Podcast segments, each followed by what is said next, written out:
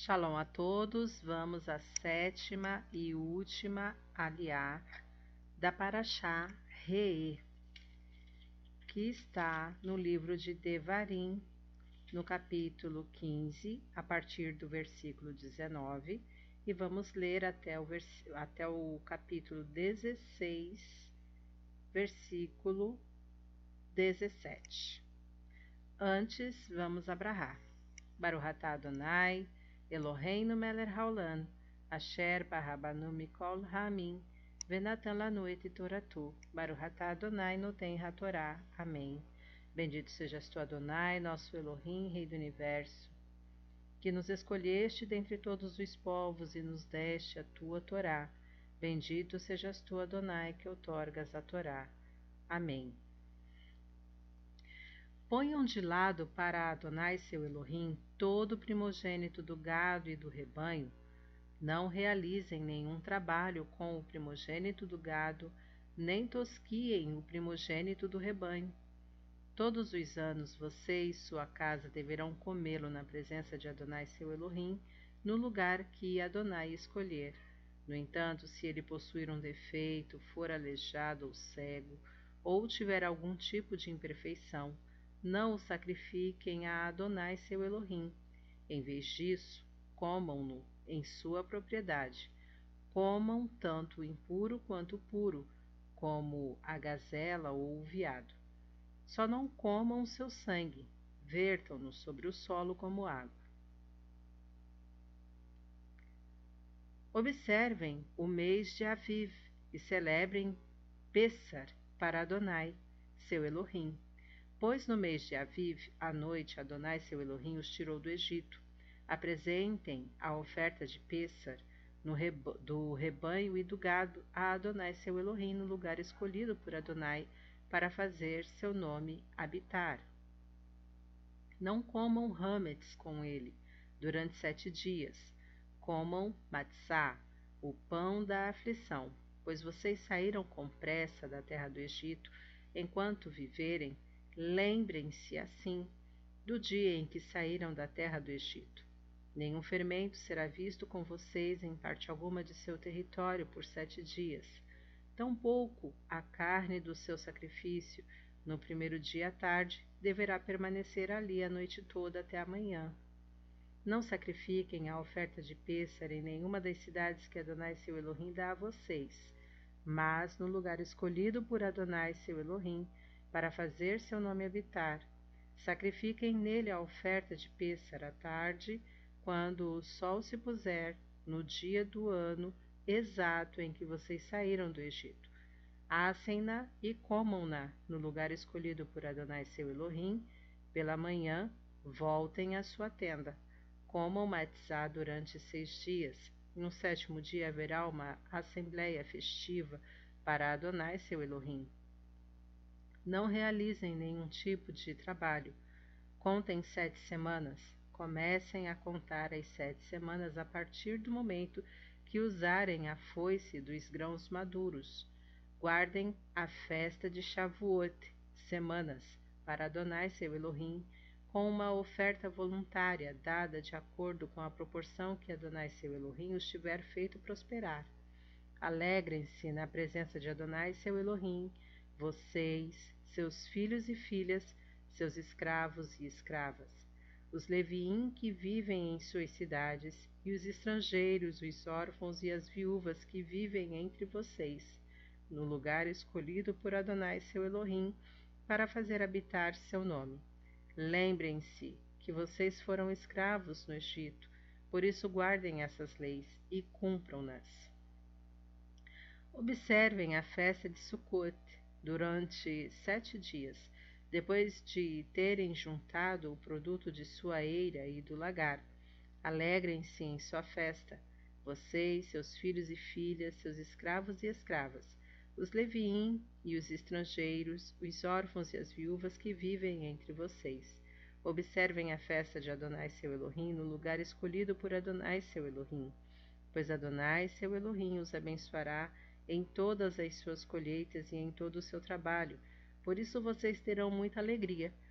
Três vezes ao ano Todos os seus homens deverão aparecer diante de Adonai, seu Elohim, no lugar que ele escolher, na festa de Matzah, na festa de Shavuot e na festa de Sukkot. Que eles não apareçam diante de Adonai com as mãos vazias.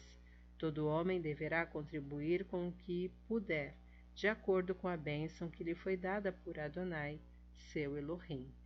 Amém. Vamos abrahar posterior.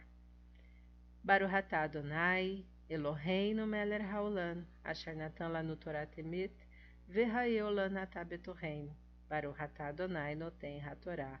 Amém. Bendito sejas tu, Adonai, nosso Elohim, Rei do Universo, que nos deste a Torá da verdade, com ela a vida eterna plantaste em nós. Bendito sejas tu, Adonai, que outorgas a Torá. Amém. Vamos aos comentários da sétima e última aliada para Shah Re'e, segundo a Torá. Sobre o versículo 2 do capítulo 16: E sacrificarás a Páscoa do rebanho e do gado. Além do cordeiro pascal, que podia ser igualmente um cabrito, sacrificava-se também gado, como sacrifício festivo, denominado de Hagigá o capítulo 16 até seu versículo 17 trata das três festas denominadas Shalosh, Regalim, e cada uma delas tem relação direta com as duas outras. Pessar é a saída do Egito, a libertação. Shavuot é a constituição moral e espiritual de Israel. E Sukkot a sua constituição civil e territorial. As três são festas de alegria e épocas de regozijo. Moadim Lesimha. Porque todas nos colocam na presença de Elohim, da natureza e da nossa milagrosa história. Em Pêssar, primavera da nossa existência, como povo livre, temos a união com a solenidade do sacrifício do Cordeiro Pascal e levamos a oferenda do Homer ao templo. Em Shavuot, nosso verão espiritual e moral, recebemos a lei divina e oferecemos as primícias dos campos.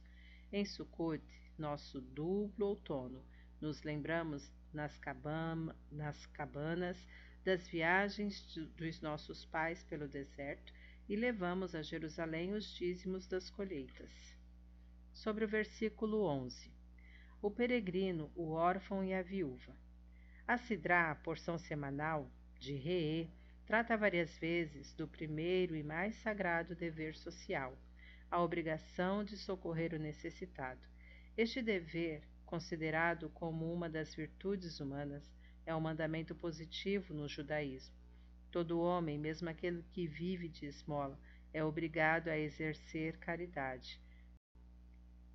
Dá-se ao pobre o que ele necessita: comida, vestimentas, etc. Dá-se a todos os que estendem a mão, mesmo aos idólatras. As mulheres são mais tímidas e mais fracas do que os homens, portanto, elas devem ser ajudadas primeiro. Os parentes pobres tem prioridade sobre os estranhos, conforme o Talmud. Tanto a riqueza como a pobreza vêm de Elohim, para colocar os homens à prova.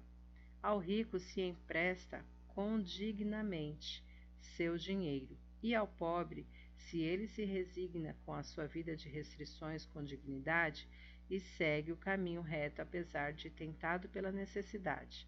Foi por isso que o rei Salomão disse: não me des nem a pobreza nem a riqueza. Dá-me o pão que me for necessário para não suceder que, estando eu farto, te negue e diga: Quem é o Eterno? Ou que, empobrecido, não venha a furtar e profane o nome do Eterno. Provérbios 30, versículos 8 e 9. Sobre o versículo 12: E te recordarás que escravo foste no Egito. Às vezes o sofrimento endurece o indivíduo, tornando-o insensível ao sofrimento alheio. Talvez por isso a Torá ordene reiteradamente, 42 vezes, que amemos o peregrino. Isto revela a importância deste preceito aos olhos de Elohim e que provavelmente já era algo negligenciado pelo povo. Não basta tratar o peregrino da mesma maneira que os outros. Devemos fazer todo o possível para ter particular consideração por ele, porque o peregrino é especialmente sensível e propenso a sentir-se magoado. E quando ele clamar de dor, Deus certamente ouvirá o seu clamor e punirá seus opressores. Amar o peregrino como a nós mesmos, Levítico 19, 34, significa que ele é um ser humano com sentimentos como, como nós e que tem o direito de viver junto a nós com dignidade, como nos ensina o rabino Abraham Joshua Heschel sobre a expressão Eu sou o eterno vosso Elohim, ou Elohim é pai de todos os homens, ou não é de nenhum.